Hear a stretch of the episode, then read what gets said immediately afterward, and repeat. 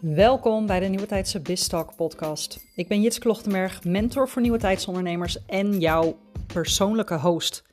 In deze podcast alles over hoe je de shift maakt van hard en veel werken, bezig moeten zijn met strategieën waarvan je eigenlijk al wel weet dat ze niet bij je passen, en die red race die het ondernemerschap kan worden als je niet oppast, terwijl je zo verlangde naar vrijheid. En je maakt de shift naar ondernemen vanuit geïnspireerde actie, plezier en ease zodat jij vanuit jouw intuïtie, vanuit jouw inner knowing en in co-creatie met het universum een wezenlijk verschil maakt voor je klanten. S'avonds over de moon en vervuld in je bed ligt na te denken over alle toffe dingen die je doet. En een overvloed aan geld, tijd en energie ervaart in je leven. Heel veel luisterplezier.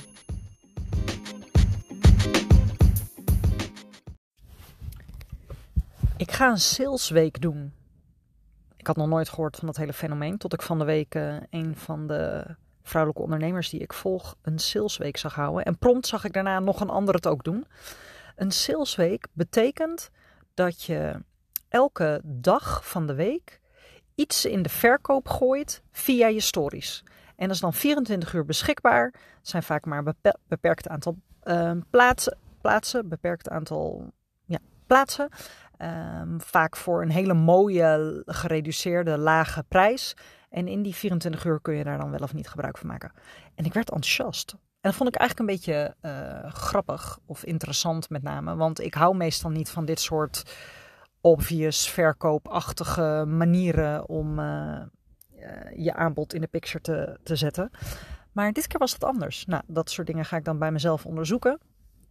En waarom ik het zo leuk idee vind, en ik die salesweek dus vervolgens ook uh, twee weken later ga doen, um, is omdat het me enorm creatief maakte.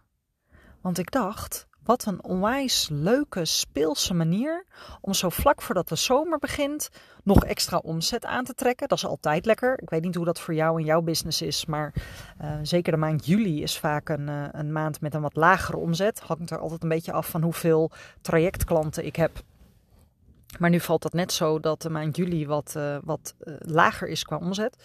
Dus het is leuk om zo vlak voordat de maand juli begint daar nog een extra boost aan te geven. Toch? Wie vindt dat niet leuk? Wat ik er ook heel erg leuk aan vind, is dat ik in een fase met mijn bedrijf zit waarin ik naar mijn diensten en producten aan het kijken ben, bepaalde dingen aan het combineren ben, dingen die ik voorheen aanbood uh, wellicht weer wil laten terugkomen en dat ik dus in die salesweek hiermee kan experimenteren.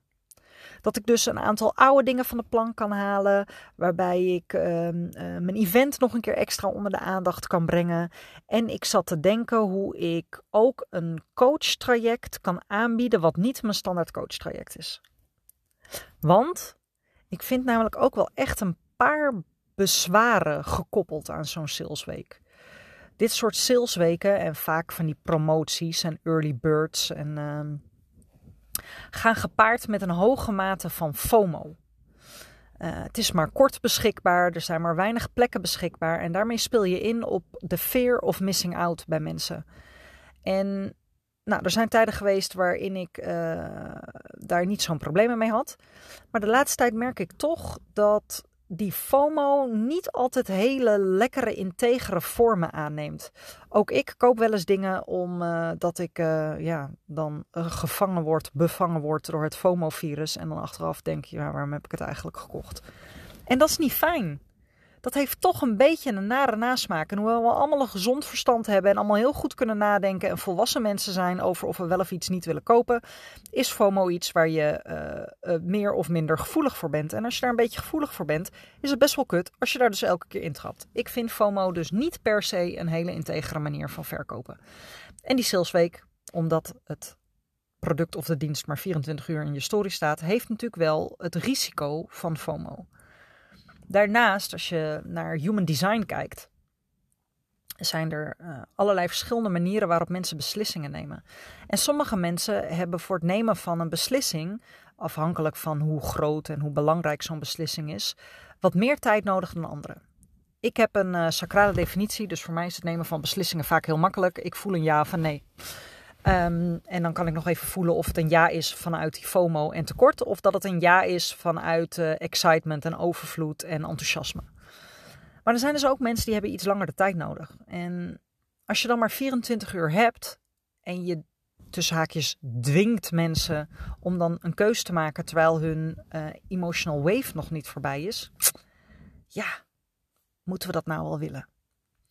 Uh, en er is nog een ander ding waar ik een beetje mijn twijfels over had bij zo'n salesweek. En dat is als ik mijn bestaande trajecten ga aanbieden of mijn bestaande producten en diensten, die mensen voor de reguliere, normale prijs hebben gekocht, die het ook dubbel en dwars waard is. En ik ga vervolgens datzelfde aanbod doen voor een veel lagere prijs. Ik zou me flink genaaid voelen. Laten we eerlijk wezen. Dus dat wil ik voorkomen in ieder geval in mijn salesweek. Maar daar kan ik natuurlijk gewoon rekening mee houden. Uh, ik denk zelfs dat ik heel bewust vooraf aan die salesweek, en nou ja, tussendoor nu ook al, mensen hier zich bewust van willen laten zijn. Ik denk dat ik letterlijk ga zeggen aan het begin van die salesweek, of misschien wel elke dag: luister, dit aanbod is voor jou als je vanuit enthousiasme en plezier en, en alles een ja voelt. Dit aanbod is voor jou als je al langer met mij wil werken, maar uh, het steeds nog niet het moment was. En als jij nu die ja voelt, doe het, want je krijgt het ook nog eens een keer voor een hele mooie prijs. Um, dat mensen er wel even stil bij staan dat ze het niet kopen vanuit die angst, tekort, fear of missing out-achtige modus. Dat is helemaal niet leuk voor hun, is ook helemaal niet leuk voor mij. Want ik vind het vet om met mensen te werken die ook aan alles ja voelen, gecommitteerd zijn, willen. willen. En uh, ja, de energie van mensen die er toch een beetje spijt van hebben, is niet heel lekker, toch? Is voor niemand leuk.